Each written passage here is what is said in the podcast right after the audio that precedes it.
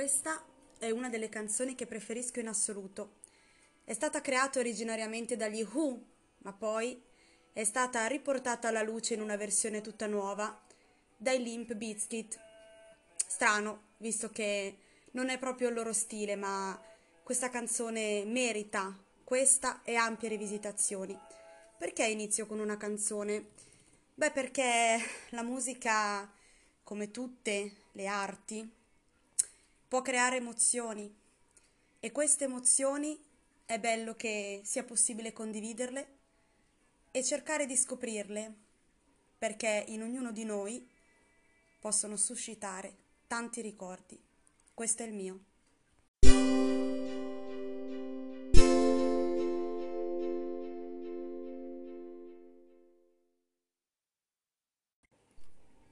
Perché dovrebbe interessarvi ascoltare un mio ricordo. In realtà no, non dovrebbe interessarvi. Però credo che sia importante dedicare qualche minuto, anche se sembra sempre che il tempo ci sfugga, a noi stessi e forse ascoltare una riflessione diversa, un punto di vista diverso da quello che è il nostro solito, può aiutare.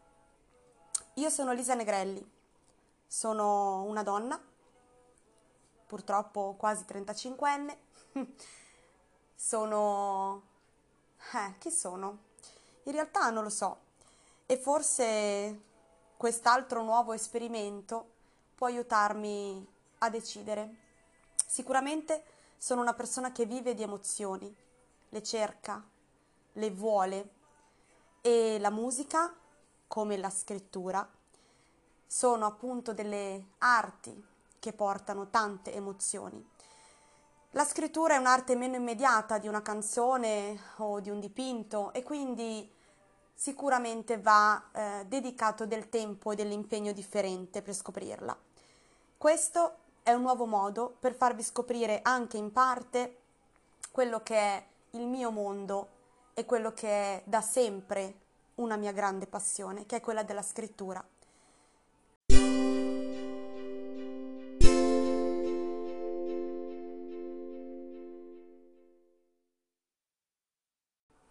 La canzone in questione, che vi ho citato prima, è infatti presente nel mio primo romanzo. Ve la voglio raccontare.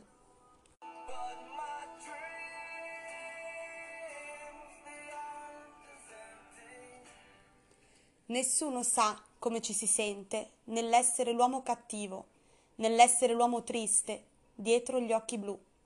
E nessuno sa come ci si sente nell'essere odiato, nell'essere destinato nel dire solo bugie.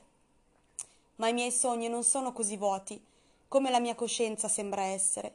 Ho ore unicamente da solo.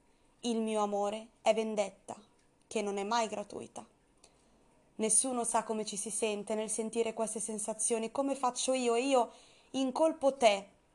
Nessuno si trattiene così tanto da ribattere nella loro rabbia, nessun mio dolore può dimostrarlo.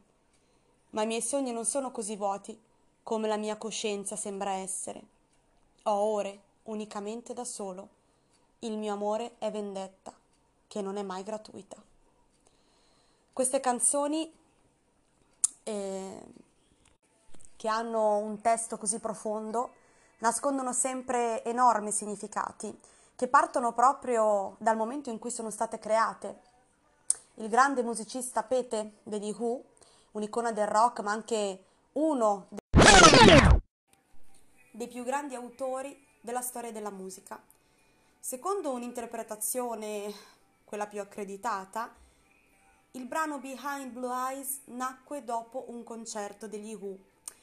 Pete non voleva comportarsi infatti come la tipica rockstar, soprattutto nei confronti delle gruppi, che erano sempre molto disponibili, ma lui credeva che l'amore, quello vero, quello profondo, andasse cercato altrove e che fosse però talmente struggente, un sentimento forte, talmente forte da farti credere di essere un tutt'uno con l'altra persona, da poterti portare anche a compiere degli errori, dei litigi o addirittura delle rotture in una relazione per la quale potresti dare la vita.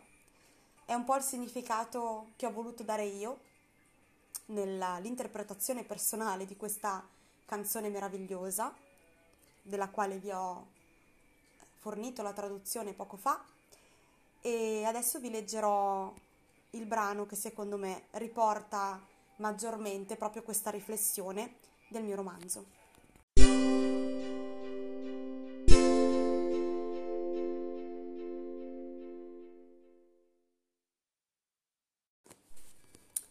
Io sono sempre convinto di ciò che faccio, riesco sempre a capire quello che sento e a padroneggiarlo, ma con te...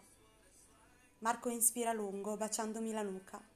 Con te non capisco più niente. Mi sorprendi, mi confondi, mi destabilizzi. L'unico potere che ancora ho per cercare di non perdermi del tutto è la distanza. Lui è di poche parole, ma quando le tira fuori lo fa senza riserve. Devo ancora decidere se sia una cosa positiva o meno, dato che non so bene come interpretarle. Mi sollevo e lo guardo negli occhi. Una scossa nel mio cuore solo a quel contatto visivo. Non so, io non capisco, cioè capisco, ma sento che questa cosa che si è creata fra di noi copre con un gesto delle mani la distanza tra me e lui. Non è sotto il mio controllo. È ingovernabile siamo molto diversi, eppure quando siamo insieme le disuguaglianze si annullano. Sì, beh, ma hai sentito che gli opposti si attraggono? Dico con un sorriso, ma sono ancora nervosa. Mi sembra che il suo discorso non sia poi così a mio favore. Infatti, proprio di questo parlavo, tra di noi c'è attrazione fisica, senza dubbio, anche mentale, ribatto, decisa. Ovvio, ma... ma... Ho il respiro talmente corto per la tensione, che se non riporta alla normalità l'ossigenazione del mio sangue rischio un'embolia. Marco, cos'è che stai cercando di dirmi? Lui pare cercare il coraggio di scagliare l'ultima freccia del fornitissimo arco di sincera consapevolezza che, all'improvviso, si accorge di possedere. Che questo vivere in simbiosi, come abbiamo fatto finora, cavalcando l'onda della passione, ci sta facendo male. L'ho capito standoti lontano, così a lungo. Chiudo gli occhi per un secondo, sperando di non aver sentito bene. Se davvero è così, devo avere un ulteriore chiarimento che si ottiene solamente con la forza di chiedere ancora. Al momento, però, tutte le mie forze si stanno concentrando sull'oggetto contundente e potenzialmente pericoloso che ho tra le mani. Un telecomando nell'occhio può causare sufficiente dolore per il mio scopo. Mi stai. stai dicendo che non vuoi più. Forza, forza, lo posso dire. Che non vuoi più stare con me?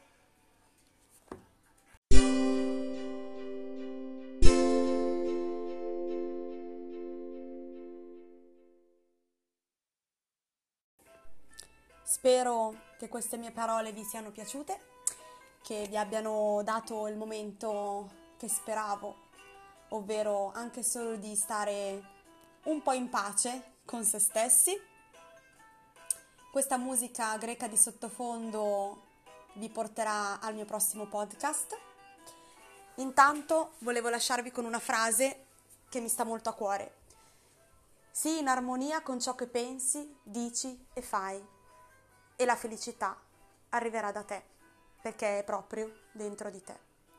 Io voglio vivere in armonia con quello che dico, penso e faccio e questo ne è in parte la prova. Grazie a tutti e al prossimo podcast.